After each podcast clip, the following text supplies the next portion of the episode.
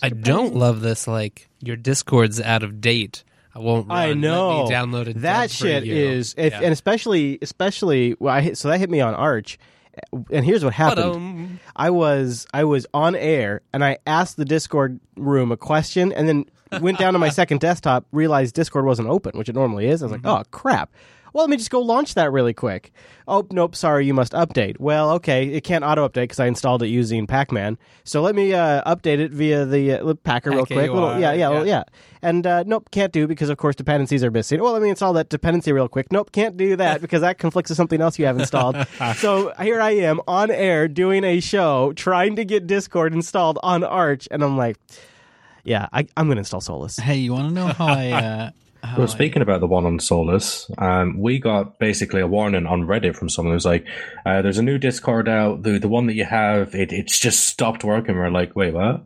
You've pulled a Skype, Yeah. so you just can't get into it anymore." It's all right. Yeah, we'll go update it. This needs libc++. Okay. Oh, we don't have that, which normally wouldn't be a problem, but libc++ is part of LLVM, and if you know anything about LLVM, it takes hours to build. Like it literally takes hours. Like you, the way that we do the build, it also has Clang, it has LLVM, uh, now has libc++, LLDB, right. LLD, all of that in a single tree, and it's also got to build it to 32-bit as well. Uh, all because I was like, yeah, we're going to use libc++ now. why? So Just why? the the quick fix on Solus these days would just be sudo snap install Discord. Uh-huh. Oh, it is a snap. Yeah, very good. I should have done that on Arch. we didn't have Snap either. we were screwed. This is Linux Unplugged, episode 210 for August 15th, 2017.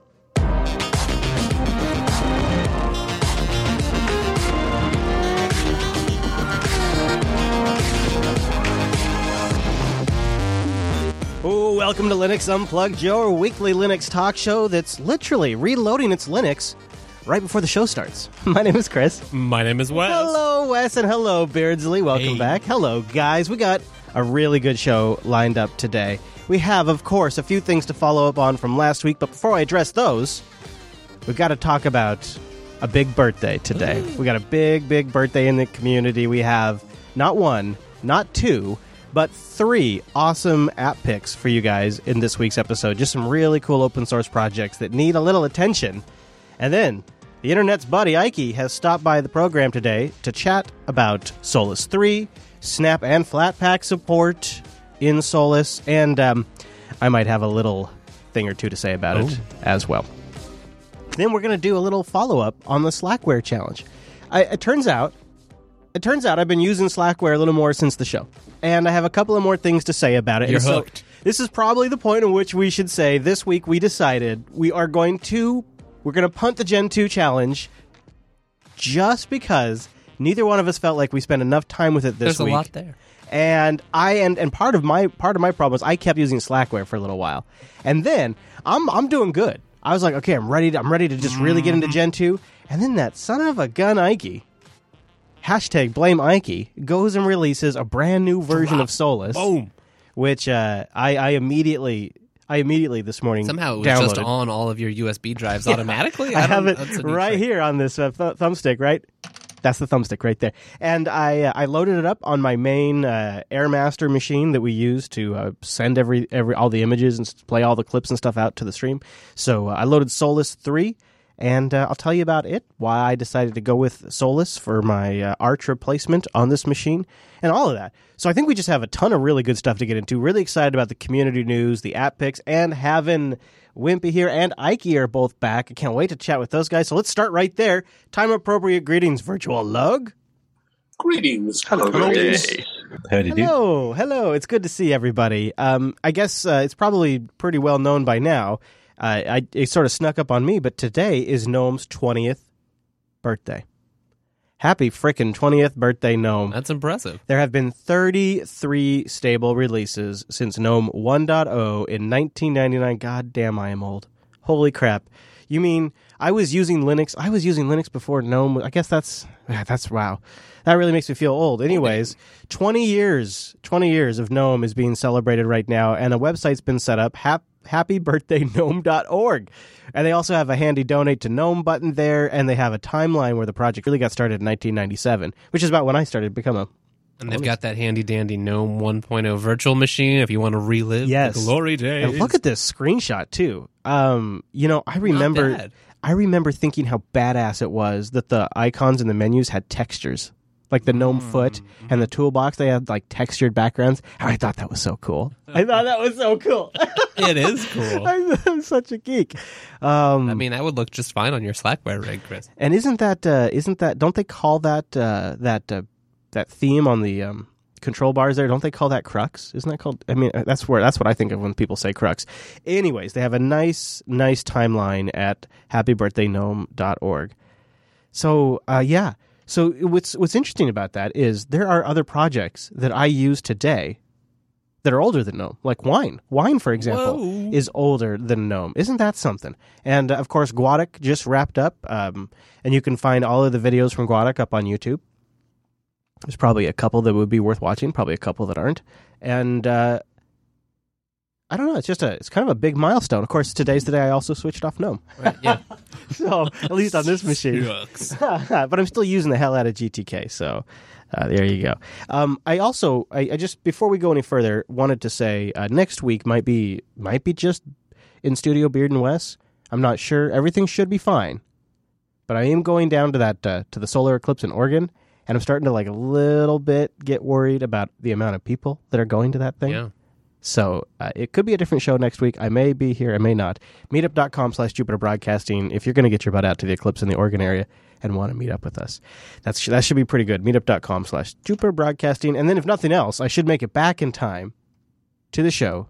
But what I'm worried about is because I'll be traveling, I still might not really get enough time to fully deep dive into Gentoo. Mm, okay. So Well, I'm you like- let me know. I'm like worried that we might need to do a double punt, which I feel bad about. But at the same time, like the audience has been asking for a Gentoo For a challenge for, long so time, long. and it deserves to be a good one. Right. That's Yeah. what I figure. It's like if, if I so this week I ended up I ended up playing around with Slackware and mm-hmm. then jumped over to Solus and like, well, wait a minute, I was supposed to I didn't really Gentoo. Like I got Gentoo started, I got a machine cleared off, and Yeah, I got right. like that process all started, but I didn't really go much further than just getting started. I'm like, well, I need to run it as a desktop. No long compiles or Yeah. It's okay, Chris. 'cause it's gonna use take you. It's gonna take you about two weeks to compile. KDE.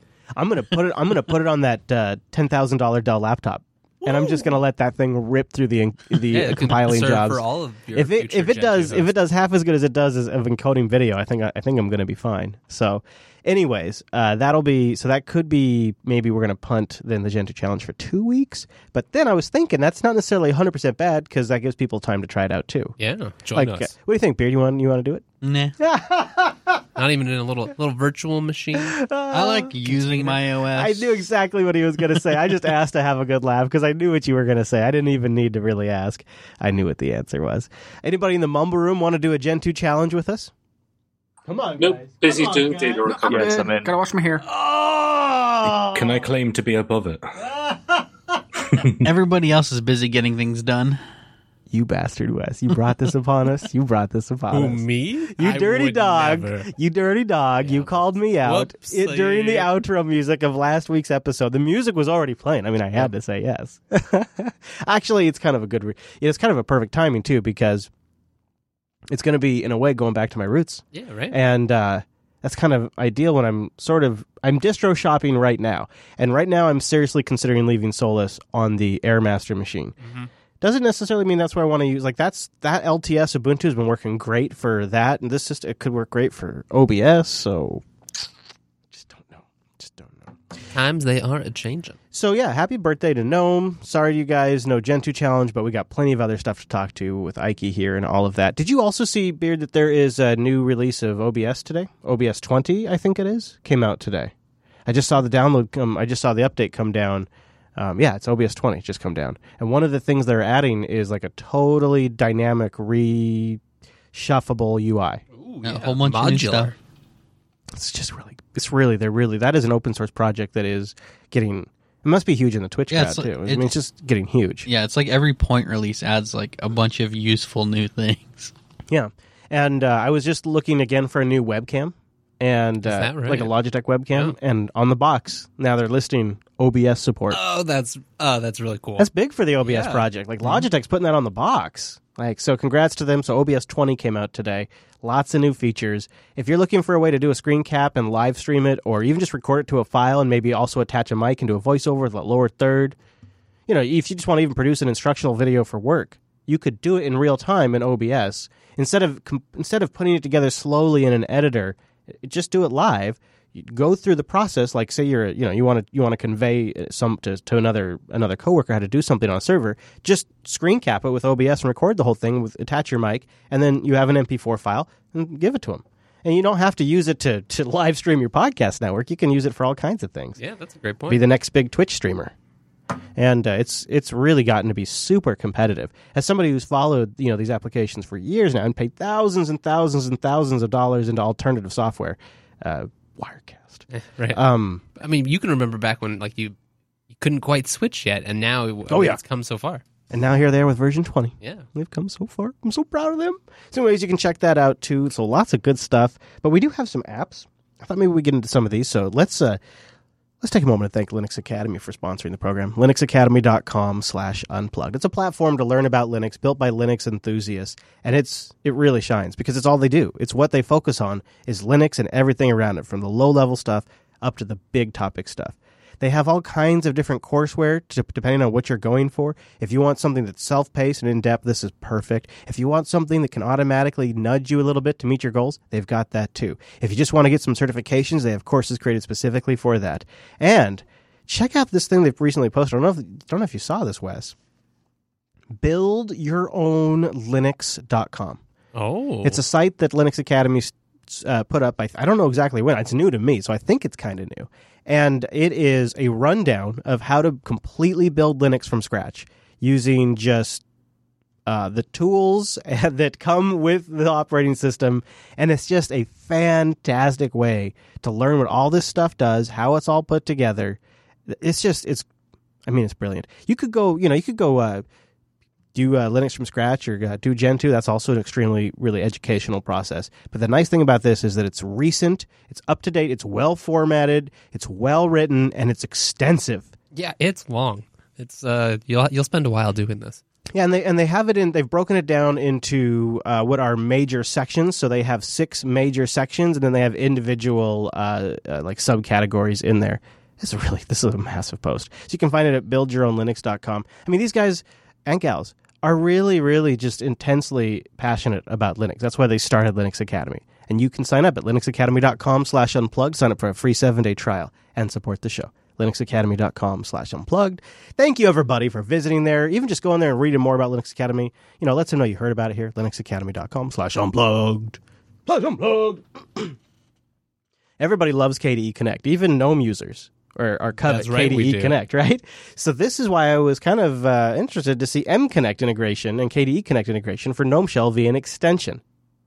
Ah, yes, very, very good. The KDE Connect uh, is a great app. Met the developer, just really smart guy, and just a really handy application. We just talked about it recently as a, a way to dictate text into your into your Linux box. Of course, it allows file sharing, notification sharing, sending of text messages, all other kinds of features. like media playback control and whatnot. What? And uh, there is now an extension that takes all of those features of KDE Connect and builds them in in a real GNOME-like way.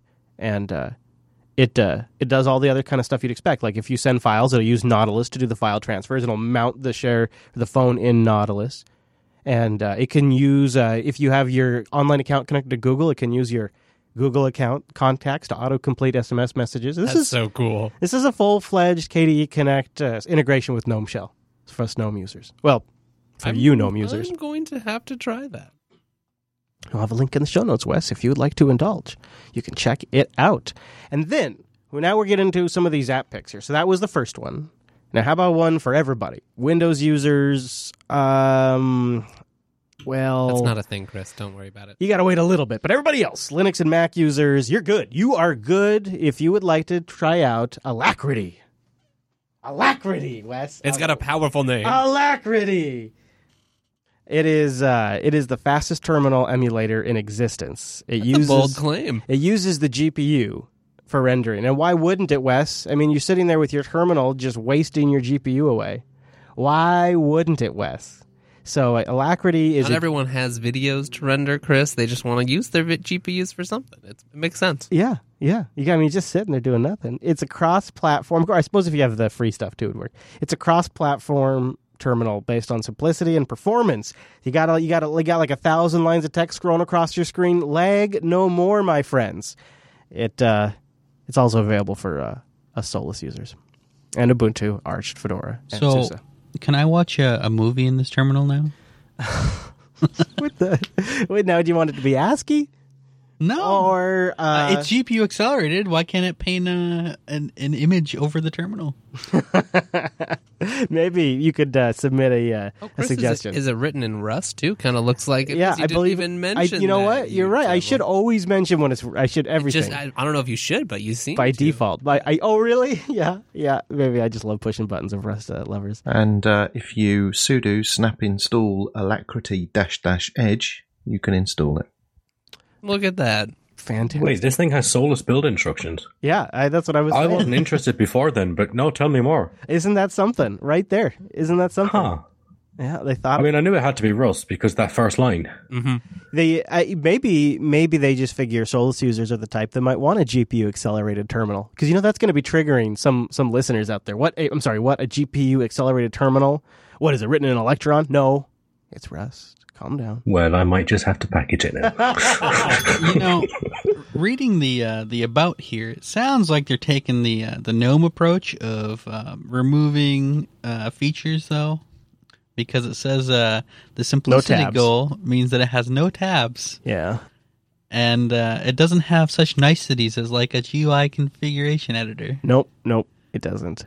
However, it does have a nice YAML file that's easy to uh, follow and uh, with good sane defaults. Once your ex- GPU accelerated, why would I want a GUI when I No. could just use my super fast terminal to edit my text file configs, Rikai? Ex- yeah, I mean it's obvious. This is this is the way. I mean, why else? This is uh, Alacritty, and it's up on GitHub if you'd like to check it out.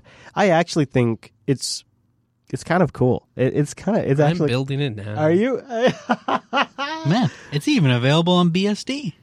Oh, really? Well, I mean, they already did Mac OS, so they, they kind of put themselves in the crapper anyway. Oh, I did. I didn't know they had uh, 3D acceleration on BSD now. They must be doing that through the Linux emulation layer. Probably. I would imagine. I uh, I was uh, I was uh, I was just teasing BSD guys. You don't have to write me. All right, so that's Alacritty, and uh, we'll have a link to that in the show notes. And then, are you ready for your third? Look how fast we're going through these, This you is guys. amazing. We are really doing a good clip here. Churning the show out. So I was uh, I was I started a journey. I, I mentioned uh, I mentioned I stuck around on Slackware. I was trying out uh, trying out the Plasma desktop. I was trying out. Uh, I also tried installing the latest Plasma desktop packages on Arch before I reloaded AirMaster from Arch. So I've been I've been thinking about uh, uh, what producer Michael has been saying to me for, for months now. Is he talks about how he has a Plasma desktop setup that's it's actually very kind of gnomish, but uh, it uh, it's Plasma.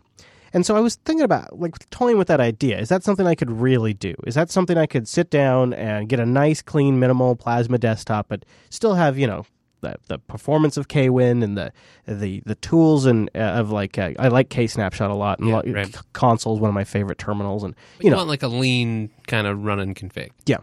So uh, during this process, which eventually uh, completely backfired on me, but we'll get to that in a moment. Like during this process, I landed on Latte Dock. Now I I have become a dock denier. I am a dock denier these days. I, I I've got my gnome favorites, you know, that come up, and that's a dock, I suppose. But I'm just I'm over docks. They're an awkward use of screen real estate they uh, they often are dumb. Like they hide even even even though they call them IntelliHide and stuff like that. They hide when I don't want them to hide, and you know they're just dumb. It and then, seems like we've kind of half all gravitated to just you mash the super key and then you know Yeah. your application yeah, appears. you know, really these days, I, I what I want to what I want is I want something that lists what my running applications are graphically and lets me click between them, and I want something that kind of outlines what virtual desktops I have. And bonus points Yeah. if I can tell what applications are in those virtual desktops. And I really just need something that uh, stays out of my way because I'm not really using it to launch new applications. I'm not even going to probably, except for a core set of applications, I don't need anything even pinned in it because, like you said, I searched, I you know, just run it. So, anyways, uh, in this process, I came across Latte Dock, and it's a dock based on Plasma frameworks that is pretty nice. It is it's it's animated a little heavily for me by default, but you can turn that down. And it has um, a a pretty good tweak system that lets you set things that you would normally want to set for a dock in a really smart, intuitive way, like what what edge it's on, uh, how it behaves, how you add separators it it was nice. And you can right click and you can lock things. It it's not one of these docks that prevents you from getting to the action items of a dock so like if i right click on chrome i still see open new instance open incognito window from the dock you can somehow put applets down there although i didn't figure that out. It has really kind of a smooth feel to it. I i was able to crash it a couple of times. Um, so I, I, I inevitably ended up uh, to not to decide not to use it on my machine that's on the air. But uh, i really felt like if i was going to go back to a dock Latte Dock would be the one. It really felt like a. It felt like a. It wasn't like too compromised, it, but it wasn't overly done. It wasn't. It wasn't overly built.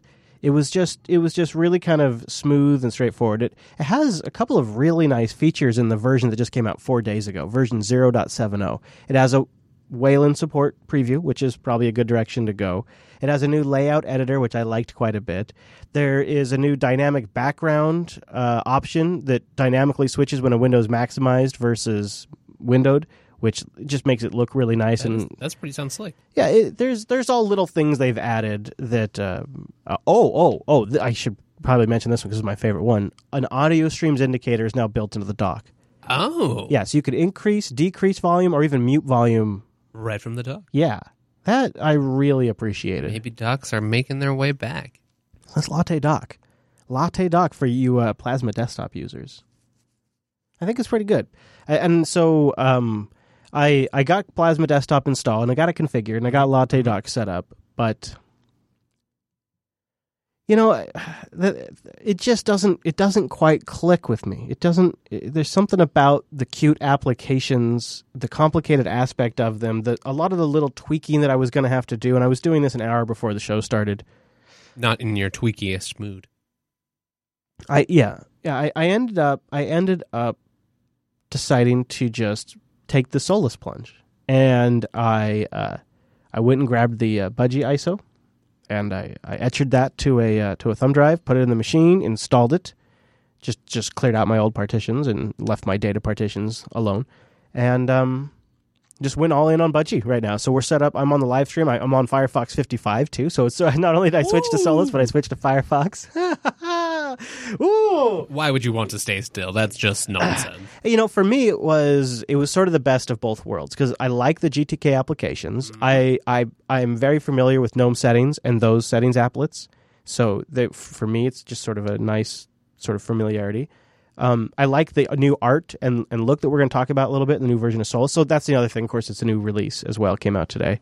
Um, so those all kind of played a role. But for me, what it finally was is it just seemed like, well, I'm going to take a I'm going to take a little bit of a gnome breather but this is a good stepping stone because it's it's all of the GTK apps that I know and love. It's all of the themes and icon sets that I know and love. Very comfortable with, yeah. Super comfortable with the terminal, comfortable with all that stuff. I, I'm I've even learned to use current Nautilus files. Um, but it's it's things like it's Mutter and it's it's things like the, the size of Gnome Shell and all of these things that I've just added to it over time. It's not even necessarily all Gnome's fault. And so, but the Budgie desktop was sort of this nice sort of stepping stone to not completely switching away from GTK, but uh, um, 'cause sort of stepping away from some of the things that have been causing me issues recently. to wean you off of it. Yeah. And Oh. so Latte Dock doesn't really have a spot on, on a GTK desktop so much. But uh, if you were if I was going to go to a Plasma desktop, I think I would I would consider replacing the main panel that, that the Plasma desktop yeah, uses I can see that being that. very nice. Yeah. Um, but so we we do need to talk about Solus though. That's the We sure do. we, I think we have we've talked enough about uh, community updates and, and app picks. But if you want to see any of those things we talked about today, we have links in the show notes. Latte Dock also kind of cool is one of those uh, useful Plasma applications that you can actually just install from the from the Plasma store, quote unquote. Um, and I and it's kind of sort of distro agnostic, which is which is pretty cool. So you can uh, just you don't necessarily have to go find the uh, show notes. You could just search around in the uh, Plasma desktop or whatever they call it store and uh, install it there. How about that, Wes? That's so easy. How's your build going?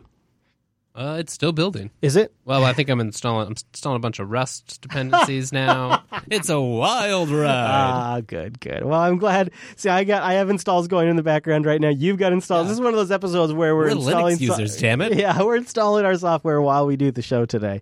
Um, and you know, hey, that's what's part of the fun. That's, Right. what's, that's, that's why There's we so do much it. Fresh open source software right at our We love- we love I'm it. drunk on the power. We love it. And you know what? There's more and more software coming, and uh, some of them are getting wrapped up now in these universal package formats. And uh, Ike and the Solus Project just announced support for snaps, along with Flatpaks, which already existed. But it's not just like baby support, it's full grown up, proper sandboxed support. So we're going to talk about that with him, and uh, we're going to pick Mr. Wimpress, uh, Wimpress's brain as well, because I believe there was a little cross collab involved to get some of that stuff working. So I want to figure out what all of that was and get the scoop on that. So let's take a moment and thank DigitalOcean. DigitalOcean.com. Go over there, create your account, and then use our promo code of Ultimate Power. DO Unplugged. DO Unplugged. One word will give you a $10 credit over at that DigitalOcean.com. Now they got a $5 rig. $5 rig. For $5, you could run that rig two months for free with our promo code DO Unplugged because they got a $5 rig. That's nuts. I can't even get a burger for $5. Ew. I might be able to get the fish sandwich for five dollars. But what you But know? do you want to? uh, exactly. But you know what? That five dollars Oh, much that better spent over rig. DigitalOcean. Ooh, premium. You can spin up a droplet in less than 55 seconds. All SSDs for the hard drives, 40 gigabit connections coming to the hypervisor, Linux for the server. They have uh, KVM for that hypervisor, which is brilliant. They have a dashboard for days that's super easy to use. They have an API that's straightforward, brilliant, and it's so well developed that they use it themselves to build their own systems on top of DigitalOcean. Then they have all kinds of really crazy advanced features like block storage, and they're they're working on object storage right now. They have firewalls that deploy at the network level so the traffic you want to reject never even reaches your system. They have load balancing as a service, monitoring and alerting where you get metrics and alerts when things go down. And of course, they have entire stacks of pre built open source applications ready to go with a single click, or you know, you can just build it from scratch yourself. I was going to say, does that sound too easy? Don't worry. You Mm-hmm. can just install FreeBSD, figure out what you're doing, and uh, Yeah. you'll have it by the end of the week. Yeah, if you get stuck, uh, you just uh, email those uh, BSD Now guys. This is the way I go. Is when I'm just trying out something, like either for the show or I want to play with something, or a new release of a distro comes out that I want to throw on a server. They have a three cents an hour machine. Three cents an hour machine. Easy to justify. That is, that is. And then just if find some spare change in your couch, Yeah. throw it on the floor. Well, DO unplugged. Done, yeah. You get the ten dollar credit. You could run that three cents an hour. You could get that for quite a while, and you know you could you could destroy and create a couple of machines in that time. It's great. It's just so much fun to play around with too, or to put it in production. They got data centers all over the world, so you get something nice and fast wherever you, your users are at. DigitalOcean.com. Use the promo code DO Unplugged. Big thank you to DigitalOcean. Also, while you're over there, go over to their community section and look at the open source projects built around DigitalOcean. DigitalOcean.com. Use the promo code DO Unplugged. DO Unplugged. So, Ike, welcome back to the show, sir. It is really good to talk to you. and you. Uh, I don't think you've been on the show since you've gone full time either, although we talked right before you did go full time. But congrats on the transition. It looks like uh, time's been well spent. Oh, thanks for having me on, and yeah, thanks for the grand- congratulations. Solus 3 is out, and I got it loaded right here on my machine. Pretty And sweet looking. it is looking really great. So I, I guess let's start there because that's like the big that's like the big story. I, I noticed that you got Firefox 55 in the sucker, and man, is that fast! But um, I didn't realize this before, and I guess last time I tried Solus, I just maybe didn't notice or I forgot. But Solus 3 is using the Linux LTS kernel, and that was actually what pushed me over the edge because I've been thinking more and more about using LTS core stuff for our production machines, but having faster moving applications like Chrome and OBS. And so when I saw you, that the fact that I could pin it to LTS, which is the default, I could use current, but it was it was pinned to LTS. I It's thought- default on the existing ones. So, so So in the new ones, it's so we have two kernel branches. I mean, back in the old days, pre Clear Boot Manager, we just had one kernel, and it sucked. And if you updated, you were screwed. and then we spent ages. I mean, basically, it updated the same way as Arch, right? We know how that goes. Uh, my modules are gone. It was that same story. But nowadays we have Linux current, Linux LTS. Linux LTS basically follows Greg's branch. Um, so that's going to update again in September to 4.14, and then it's going to stay on that for a long time, Yeah. and then it'll update again. So users can now freely have them both installed, and then they can go between them. And we've got all the NVIDIA drivers for both of them as well. So you you can quite happily, you don't have to build them. There's no DKMS, none of this, you know, pixie blood crap. You, you haven't got to go through that. So you can just pick either one of them. This new ISO is defaulting to the Linux current branch, which is basically the stable kernel most of the time. Right. But there might be times when we say, eh, we don't want to update it. So we're not going to call it Linux stable. So are you saying with Clear Boot Manager you made the switch from shipping LTS as default to shipping current as default? Uh, No. Yes and no. so the, the ISO itself is now using the Linux current package, Mhm. which means it's on 4.12.7. Right. But because we now use Clear Boot Manager, you can use either. We can have I as many you. kernel right, which is what I which is what I want. opted to do, which I think is great Yeah. because and then all the you have the you have the appropriate Nvidia packages to match up, so it was just So really easy. Yeah, it was really straightforward. Uh, nice. So okay, so I just that was something I really like. Okay, now I'm now you know what I'm going to do the LTS kernel. I'm going to go with that.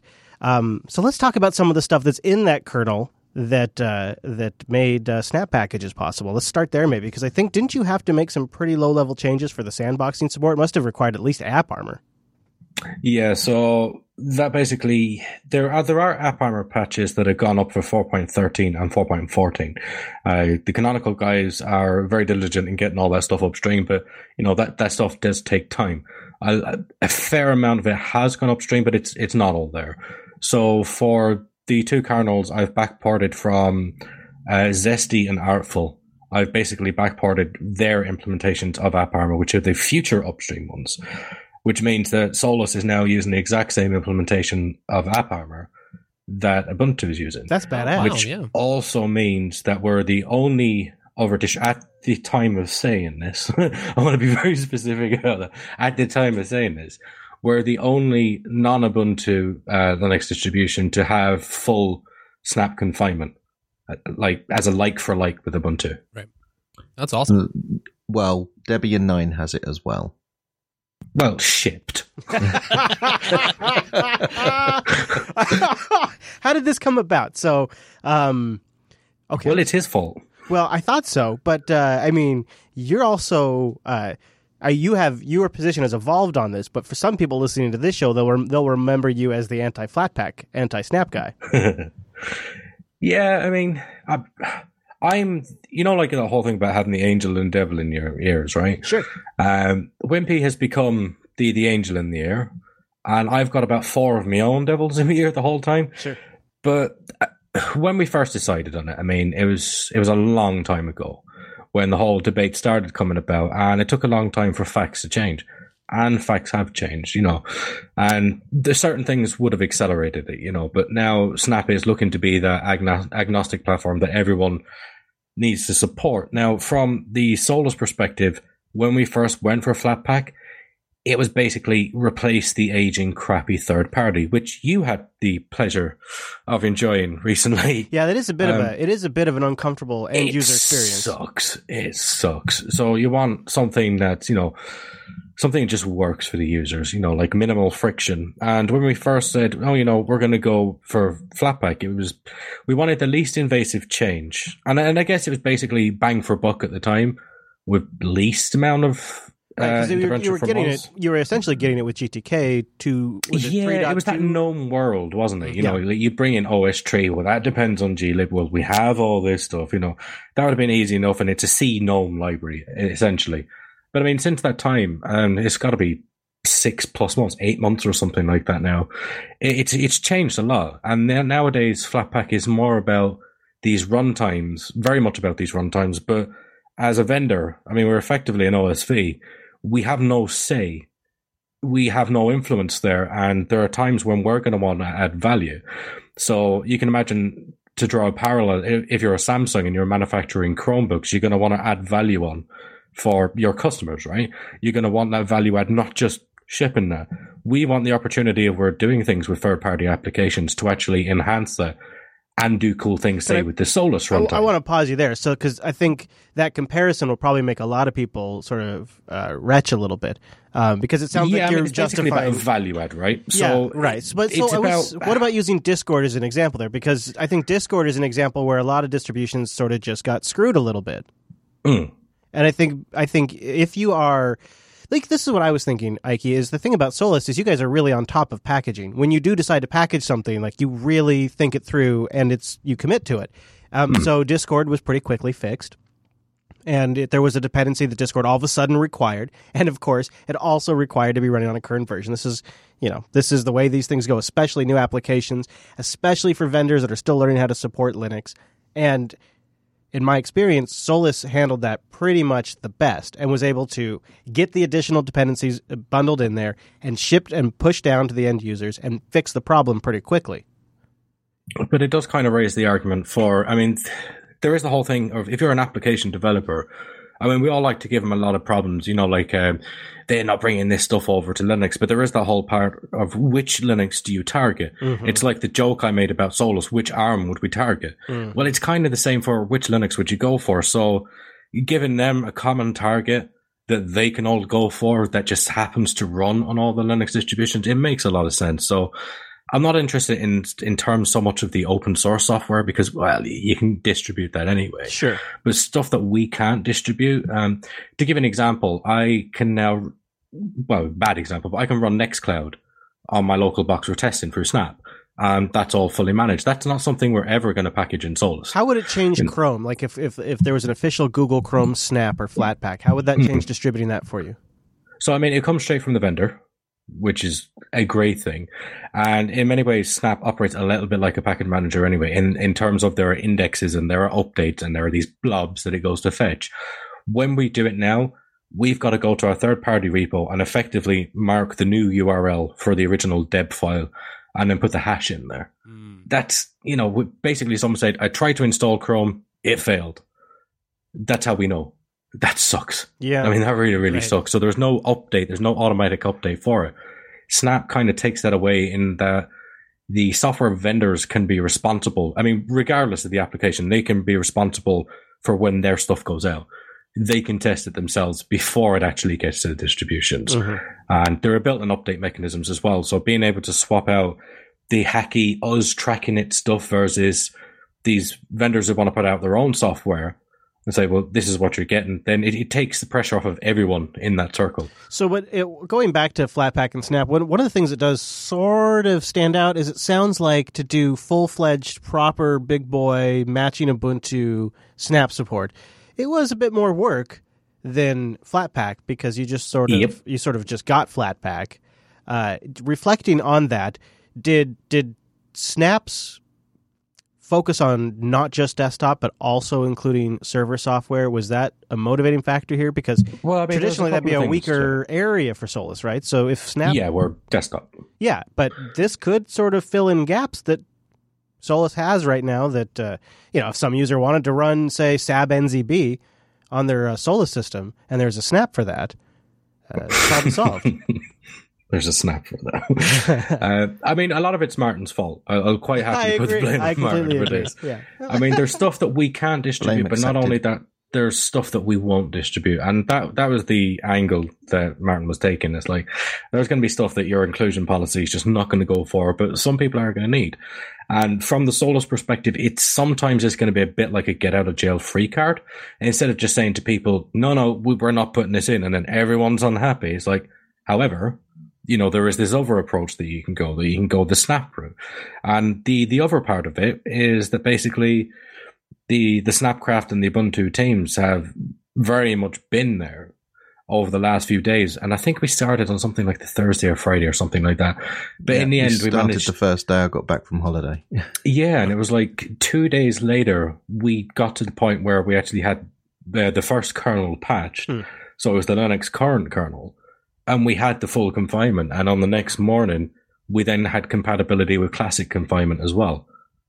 What is So okay. without that help, Wimpy? Can you explain the difference between confinement and classic confinement? Okay, so um, there's three confinement models. Uh, there's dev mode, which is what you start with when you're creating your snap at the beginning, and that tears down much of the confinement.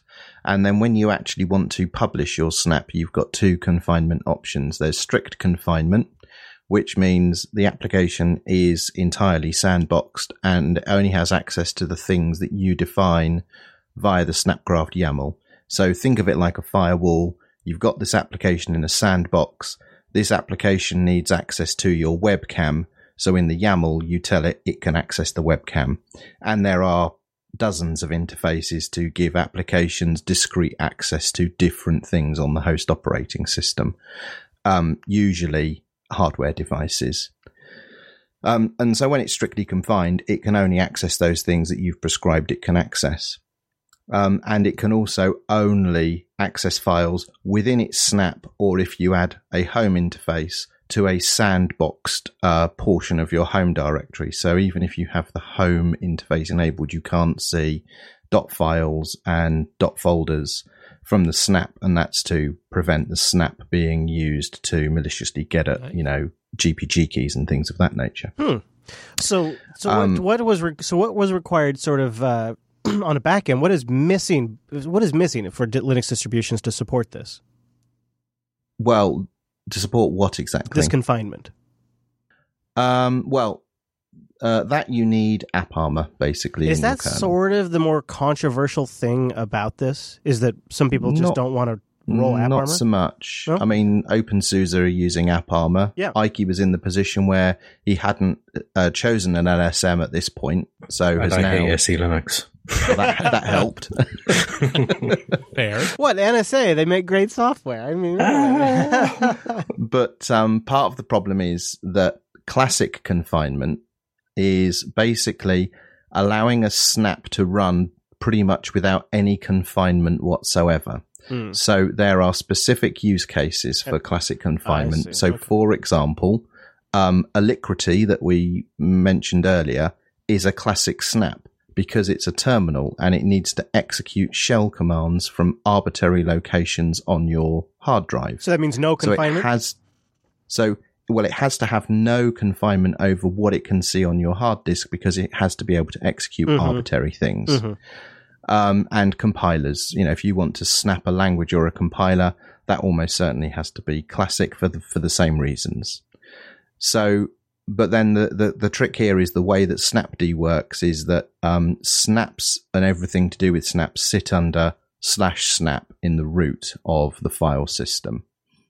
And some distros have elected to not follow that requirement and relocate snaps elsewhere on the file system. And at that point, it breaks the opportunity to run classic snaps at all. Ooh. Okay. So this, uh, to me, to me, it seems like it's maybe just a little. Uh, it's it's a little bit. Uh, so it's a little confusing because there's a lot. There's a lot of parts there, but it sounds like pretty s- simply, simply put, if if if it's done if it's done properly, you can have you could still have a you could have a system that fully fully supports confined snaps, but the snap, if set up, could not be confined. Yes. Okay, I think I got it. Okay, interesting. so, what was behind the scenes? What was the work between, say, yourself and uh, Ike to get this working on Solus?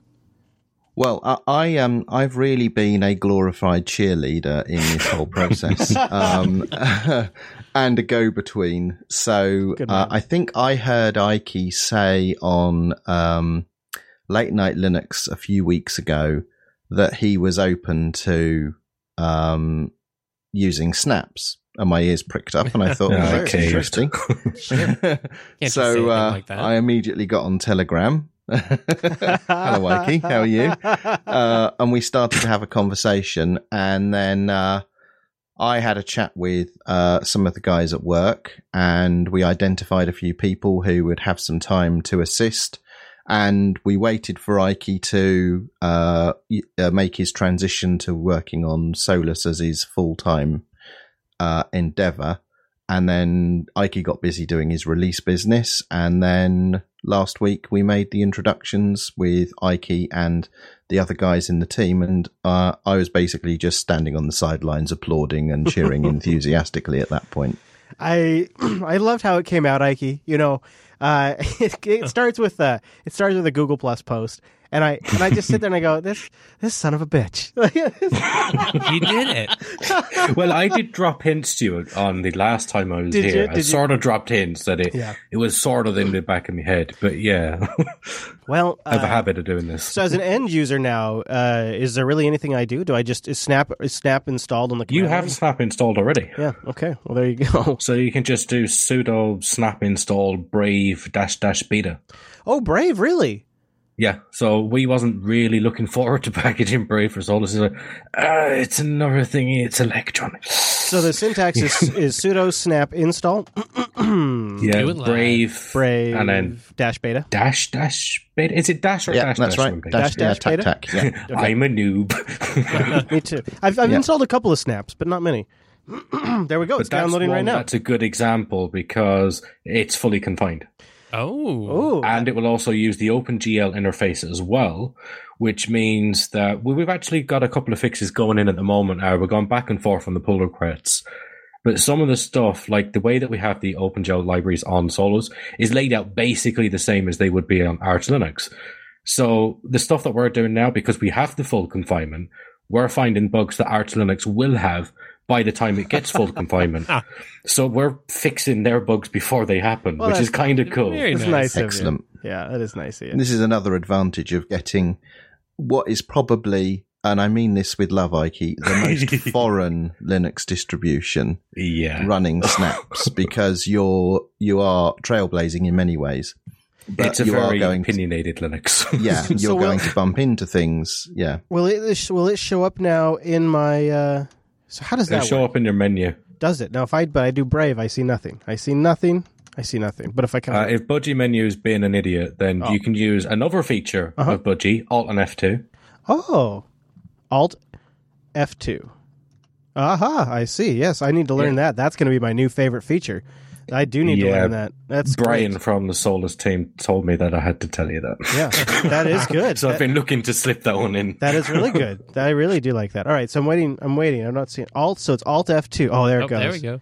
There yeah, we and go. then just type in Brave and it should be there. Be Yep. brave. It just it just The it just popped up. Yeah, the first time you launch any snap, it takes slightly longer um, because it's setting everything up in the back end. You Sure. know, like uh, for the next time it runs, it's got all these policies and everything. But the next time you run it, it should basically be instant. Yeah. and that that uh, first run latency is something we're addressing as well. So that will go away in time. What a perfect way to play with something like Brave. This is because you just if you have snap support, you can you can do that same command and you can be messing around with it and it's this is this is probably, you know, a browser is a perfect example of an application that should be Well, you can test the sandbox in now. So if you go on right click on something and just to do like a save as to get the file dialog Mm-hmm. Sure. to pop up, Okay. try navigating to one of the folders that you're not allowed to go to. Right. So like your root folder or back into your real home folder. Sure. So we'll go. Let's try going to uh, other locations. Computer. Oh, yeah. No, it's basically says screw you. You can't go there. Interesting. Fully sandboxed. Interesting. In fact, yeah. Now, this is this is an interesting uh, notion, this sandboxing of browsers, because if you've ever run strace, whilst um, you have what if you've had you got um, Firefox installed and you start Chrome for the first time, and you have strace on the Chrome process, you will see Chrome going grubbing around all over Firefox looking for stuff. really. And if they now, if you've got these in sa- each of them as sandboxed uh, snaps, then you can't have that happen. So I so noticed. if you're That's interesting. Sorry to interrupt. I, I noticed though. So, uh, um, what about theming support, guys? What what is the what is the story there? I, I, I went finish your thought if you were if you're going to finish something, but just after you do finish it, I'd be curious to know what the what the story is with theming. no, no, I've I've made my point about um uh, you know stopping applications from you know snooping on one. that is really nice. Yeah. Um, but uh, in terms of theme support, that was something. So a few weeks ago, we had a, a sprint in London, uh, a snap sprint in London, and there uh, a number of people from the community invited to that from you know KDE and Elementary and uh, GNOME and all sorts. And one of the um, uh, tracks we did there was how we're going to improve the theme support, and Hmm. that's currently being worked on. So we did the design there, and that's that's in progress. at That seems like a challenge. That seems like a real challenge if it's supposed to be isolated and all of that. I mean, that seems. Yeah, there's there's a number of cool new bits of tech coming uh, to make all of this magic happen. But we, we fleshed out how to handle uh, themes, fonts, and icons in a way that you can uh, interconnect them and what have Hmm, you. hmm. Um, and so something that Ike and I've discussed, and so what you need to know is Ike knows things he can't talk about at the moment. and I heard him It's so interviewed on another podcast a couple of days ago, and I could tell that Ike wasn't sure if this thing that he knew he could talk about or not. Now, as it happens, he can. so Ike was interviewed on Ubuntu Fun uh, podcast, which is a German language podcast, but fortunately, Ike was interviewed in English. Mhm. which I can just about Um, cope with. Uh, yes, and uh, one of the things that Ike was alluding to is he was talking about how Solus could add value to the Snap ecosystem, um, and he wasn't able to articulate what he meant exactly, and I'll, I'll explain. So, at the moment, when you install a Snap for the first time, a core Snap gets installed, and that core Snap is um, a very thin Ubuntu runtime, so a very small shim of user space which also has Snapd uh, embedded inside it. So when you're running Brave at the moment, you actually have this very thin Ubuntu layer, and then the Snap sits on top of that. So effectively, it's an Ubuntu runtime that you're using alongside um, Solus. But what we're doing is we're going to introduce this concept of base snaps. So the core snap will just become snapd and the bits that it needs. That that will be the new core. So very very small, and then the base snap will be that thin shim of runtime. So the default will be the Ubuntu uh, runtime The default. the default. Yeah. But we're going to add a facility in the YAML to say base colon solus. And if Ike creates a base snap based on the solus runtime, Which somebody, which he will, Surely. somebody could create a snap which is built on top of that Solus runtime. And when that snap is installed on Ubuntu, you would get that Solus base underneath and then the application sitting on top. And this will be something that, you know, any of the uh, distros can do to create their own base snaps. And Ike can explain why he thinks this will be a useful feature. optimized, optimized libraries. It's going to be awesome. Games and stuff. It's going to be great. Yeah, interesting. I just wanted to get that out. I mean, it could mean, you know, it could also mean a lot of Ubuntu users now can have better libraries thanks to Solus, in a way. You know, what I mean? or more yeah, I mean, like doing a reverse. But now I don't need to switch. I don't need to switch to Solus. Yeah, it is a reverse Steam. It's exactly a reverse Steam. Uh, Revenge is sweet. Yeah, that is good. I could see it. I could see it, and it could, you could also see for the Fedora project if there was something. Whatever was, it made the most sense to build on top of, or you were. There's a great angle for this as well. I mean, um, so Travis, uh, actually, Martin, I'll let you talk about that. Uh, what, what, what, what, what do I know about Travis? oh, Well, I'm just saying, oh. um, Travis like tools or say, what's the other one? Coveralls and things like that. Uh, invariably, you end up with older stuff. But say, like um, at the moment, I'm having to use Docker to build some of my stuff in Tree because I don't want to use some of the online services because they're using like uh, Ubuntu Maverick and stuff like that. So instead of having like a, a heavyweight Docker image, which is going to take me about 10 to 15 minutes to build from a tarball of something, I would then be able to use my Solus Devel kind of snap Sure. locally to build Budgie, and then I could use like the Ubuntu one to build it. So I can do all of my local tests without then having to go through VMs and heavyweight Docker and stuff. So Yeah. yeah, that's something I'm very much looking forward to, yeah, especially for something like Budgie as well, where you're using like four or five different GTK versions. It's going to be a godsend. Yeah, and you know, I've I've I've installed Solus on my Entroware Apollo, and I'm able to do my day job on Solus now because I can snap install Docker and I can snap install Snapcraft and I can snap install LXD. And although I'm sitting on top of Solus now, I can use all of the tools that I need from the, you know, the Ubuntu world on this Solus system just fine. That's That's really yeah, that's awesome. Mhm. We're converging.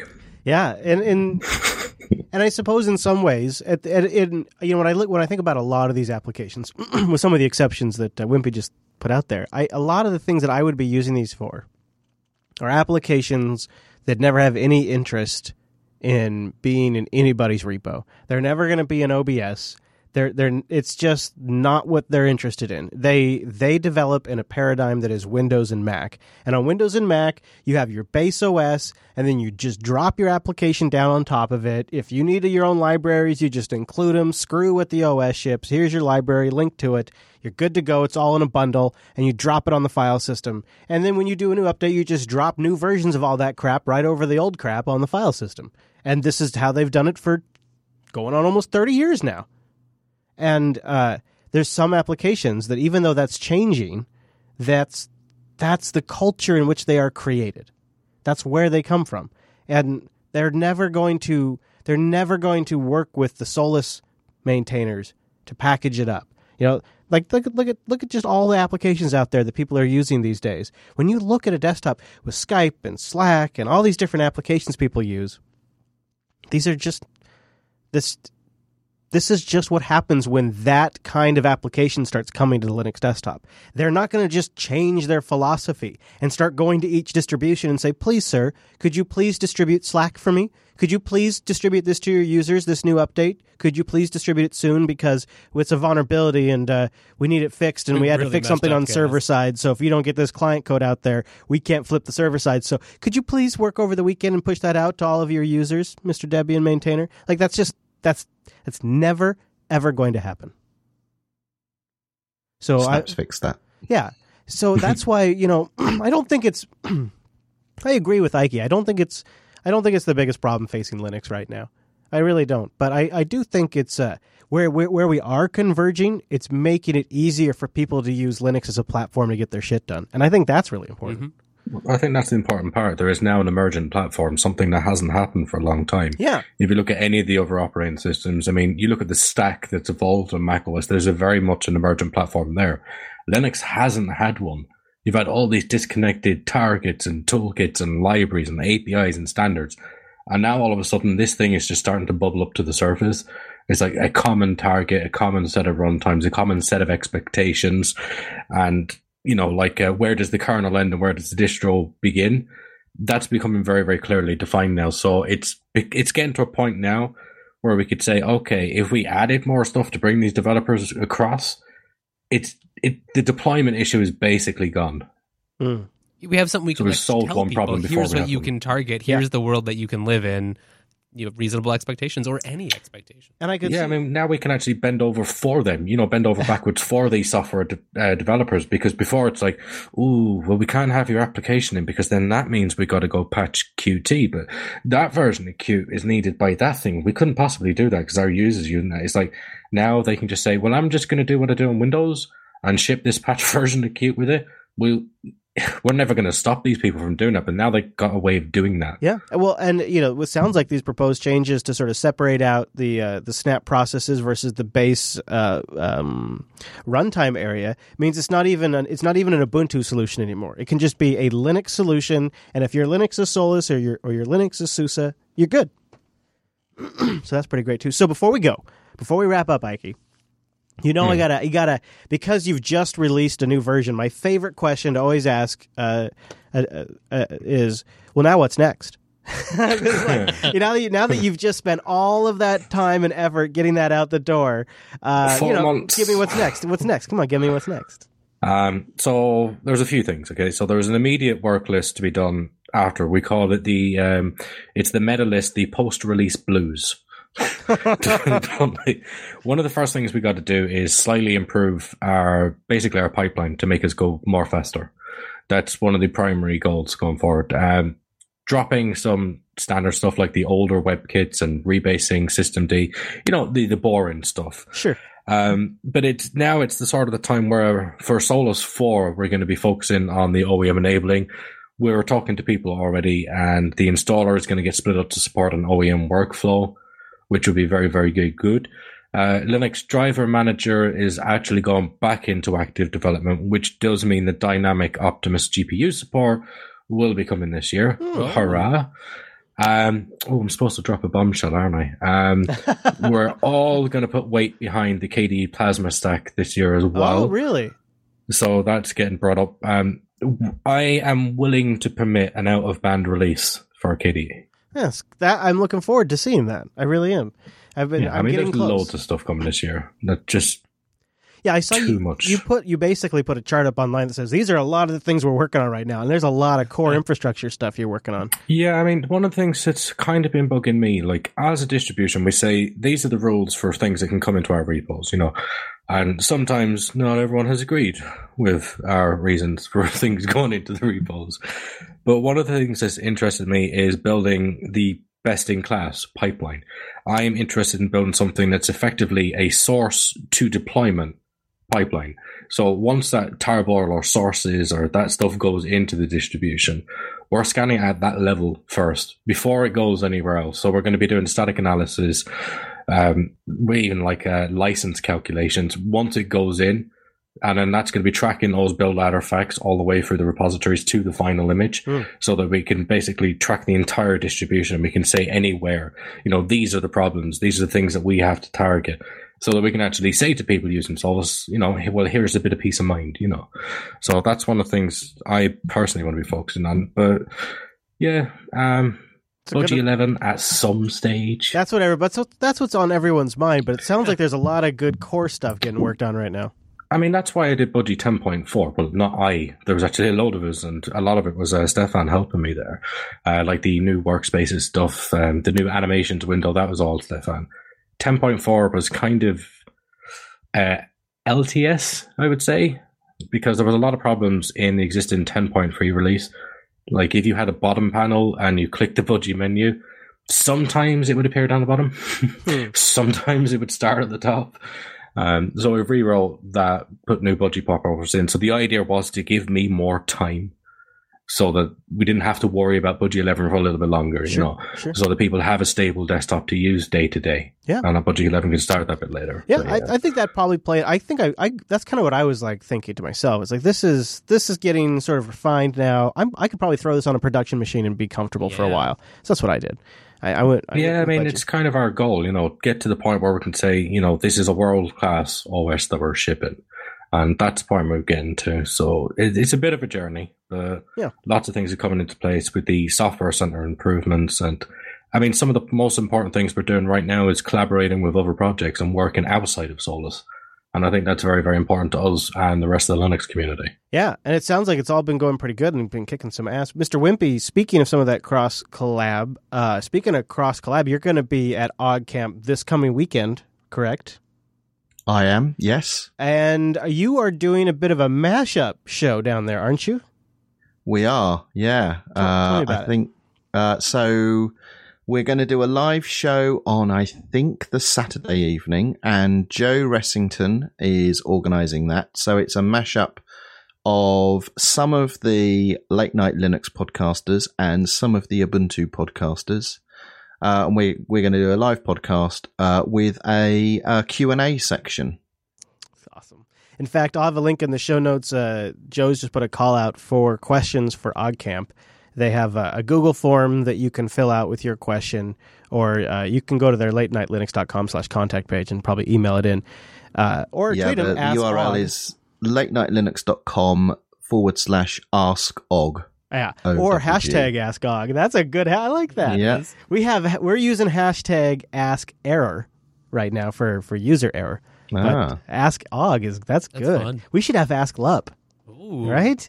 So yeah, uh, there you go. So there with that, you can find links uh, in the show notes to that stuff. Also, check out Wimpy on the Ubuntu podcast. Um, I'm I'm going to be looking forward to that episode. Are you guys going to put it about out in both of your feeds? How's that work? Uh, in the past, we have done, I think. Uh, we don't do these sort of cross distro, uh, cross podcast things very often. um, but yeah, I did one with the guys at UbuCon last year, and we put that out on the Ubuntu podcast feed. Ah. Uh, so probably yes. Yeah. Um, so, so, so long as we don't make a Horlicks of it and uh, and it goes well, then yeah, we'll publish it. yeah, I hope it's fun. I hope it's fun. Well, guys, great work. Thank you very much for uh, chatting with us about that. Uh, I have just a little Slackware follow up to do, and uh, the best bug I've ever se- seen submitted. Uh, Simon sent it into the show, and uh, we got to talk about it really quickly. I want to thank Ting though. Uh, just full stop right here. This is one of these sponsors I've been using now for years, and it's made a real difference. It's it's so simple. I, I really don't have time to deal with complicated wireless stuff or really pay out the nose for stuff I don't use. And that's why I like Ting. It's $6 a month for your wireless. And then whatever you use, you just pay for. So if you minutes and your messages and your megabytes, that's just, I don't use minutes really. In fact, there's been months where I've not used a minute. Not a minute. Now there are months. There are months where I use minutes, and I, I may use many of those minutes. But I got to tell you, it really averages out. Uh, I'm saving about two thousand dollars a year every two years, so about thousand dollars a year. Wow. You could, you know, average Ting bill's about twenty three dollars per phone. But what's what's the reason why it's such a huge savings for me is uh, I had two lines, and I was paying I was paying probably after tax one hundred and forty dollars a month for two phones. Um, now we have three phones, and I'm usually paying around 37 40 bucks a month. That's crazy. Yeah, it's That's crazy. I, I, Linux.ting.com. I love it. You pay for what you use, nationwide coverage, GSM and CDMA, and a dashboard that, guess what, goes for days. They also have apps for your device and fantastic customer support. Linux.ting.com. You got to go there to support the show, and you get $25 in service credit if you bring a GSM or a CDMA phone. They, they got, yep, they got a BYOD page check. Or if you just want to buy a new one from them, they'll give you $25 off a phone. Linux.ting.com. Damn. You know, you're excited if you use the service. You're excited if you don't use the service. linux.ting.com. So Slackware thoughts. You know, I um I, I I didn't really expect to use it much after the show, Wes. To be honest with you, but no, me either. you know, I sat down and uh, it was on the machine that I was going to load with Gentoo, and I thought, well, you know, I never really got all the way. Like, I never felt like I didn't, you know, You I, at home. I was, I just, I didn't have, I didn't get to that point where I'm just using it to screw around. I was always in that mode for like reviewing it for the show. Yeah, yeah. And you know, I, I thought about it a little bit, and I thought to myself, if if you go into Slackware and you don't, you know, you're not expecting it to be Ubuntu. You know, you're not expecting it to to be Solus. You you go in you go in with that kind of mindset. It it was a lot of fun to get my nostalgia on, but after after I got over the nostalgia aspect of it, which is kind of what I talked about the most last week, um, I realized that it, it reminded me of a of a different time where Linux was simpler and and a lot easier to just straight up understand. Just like I can see it, how it's all laid out right here. It makes a lot of sense to me. And there's something else about it. It's it's it's, it's not that it's like raw Linux. It's for better or for worse. Like if you're comfortable with the versions of software that Slackware has available, and there's like Slack scripts and stuff to get newer stuff, like you know newer versions of Firefox. But like say you wanted like Apache and um, you know a mail program like Postfix and maybe a database, and it just didn't need to be super super current stuff. It's just something you wanted in your house to like serve your favorite links up, and you wanted a MySQL database for the backend for your photo management program or whatever. Uh, Slackware is kind of perfect because it, it's it's it's an era of Linux where you could install it. It's like it's so much like Arch, except for without nothing like Arch. Like you can yeah, that's. I, I struggle to relate that. because you can install it and then you can literally not come back to it for two years. And if in two years, after not even touching this box, you log in and all of a sudden you want to install a new package, it's fine. It's it's totally fine. It's not a big deal. If you wanted, if you even and you there maybe maybe maybe been some updates to Slackware, like maybe a point release, maybe an update to Slackware, but probably not. Like it's it's the it's the, it's a kind of computing we no longer have access to because all of our devices either constantly are getting abandoned by the vendor or need to be updated. It's either or. Uh, my Chromecast, I use it so rarely that I swear every damn time I turn it on, I have to wait 10 minutes while it updates every single time. You know, my, my set top box on my TV updates every single month. It is, it's just this non stop. Let us improve that experience for you. And often the experience is not improved.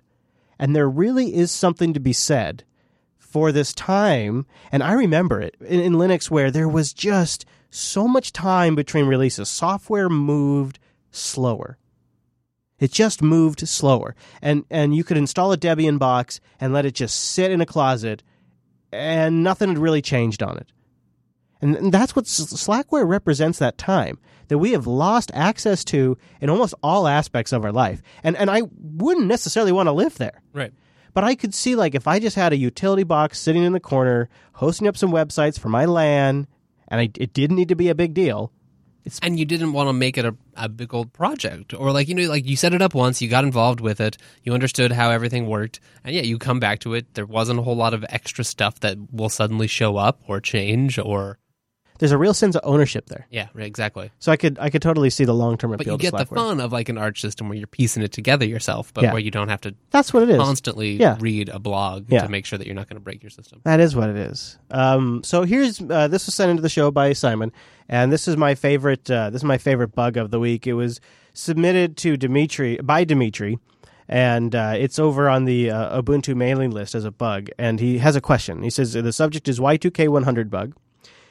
Is it reasonable to expect the below that the Ubuntu uh, version numbers below will be accurate in uh, tw- in April 2100? It's going to be Ubuntu 100.04 LTS, but in April of the year 3000, it's going to be 1000.04.LTS, which obviously wouldn't make any sense since it's the year 3000. So you have, you know, obviously there's a there's a numbering problem here. A very important problem that Dimitri brings up, and so the the Ubuntu development team took a, a, long, hard look at this bug, and uh, they came back with uh, what I think is a pretty solid answer. And I'm imagining they're going to just go ahead and consider this one resolved. Uh, the answer from the Ubuntu team is the world will have been obliterated by nuclear war and biochemical warfare by then, so no need to worry about it. Well, I feel way more assured. You know, you sometimes there's just little things you don't have to worry about. it does make you wonder how they know about that ahead of time. Yeah. What are they planning? I wonder if it's like uh, the Apple stuff where they don't, you know, at Apple they have like you can't use iTunes uh, at a at a nuke base. Like I wonder if Ubuntu has that in the terms of service. Maybe they don't. Snap install Warhead? Uh, anyways, thank you everybody for coming in the mumble room, but specifically thank you to Wimpy and Ikey for being there. Thank you to our regulars for making it this week, even though there wasn't a lot of time for everybody. I see you. I appreciate you guys making it to the mumble room too. I hope you can join us next week. I may or may not be here, depending on how crazy that eclipse is. That could be it could be the the lost episode for me. We'll see. But uh, if I do make it, why don't you join us? We'll do it live over jblive.tv at 2 p.m. Pacific. You can get that converted from JB time to your time at jupiterbroadcasting.com slash calendar. linuxunplug.reddit.com is the subreddit. jupiterbroadcasting.com slash contacts the way to get us. And the network's at Jupiter Signal, at Jupiter Signal. That's where you find it. Thanks for joining us.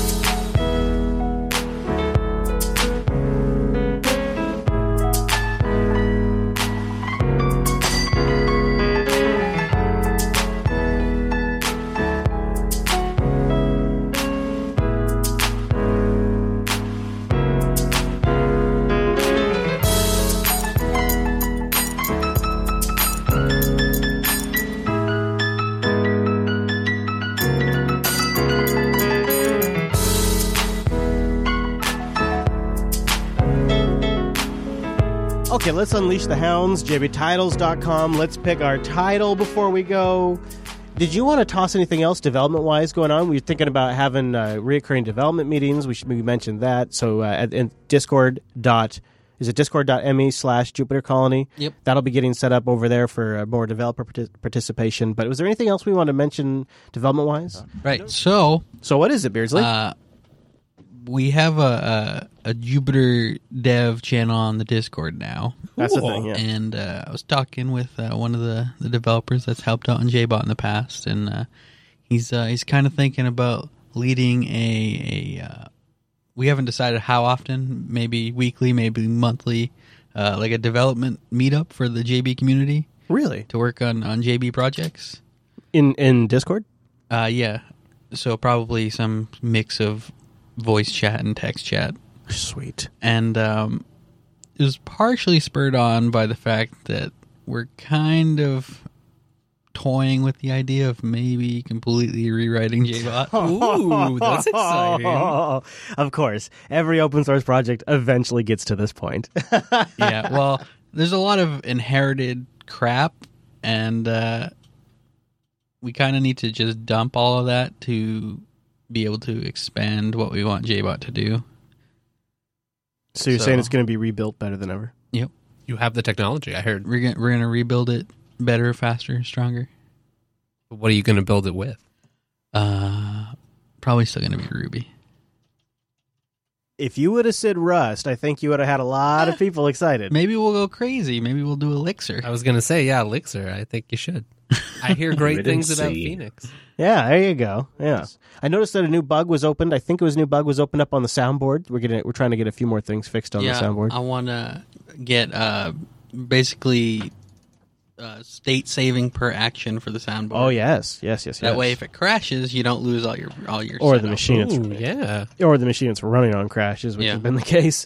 Uh, Mumble Room, I love you guys. Thank you guys. Speaking of the uh, the soundboard, Mhm. since uh, you have Snap on on Solus now, you can install the soundboard. Oh yeah, that's right. I might. Why is your soundboard not portable?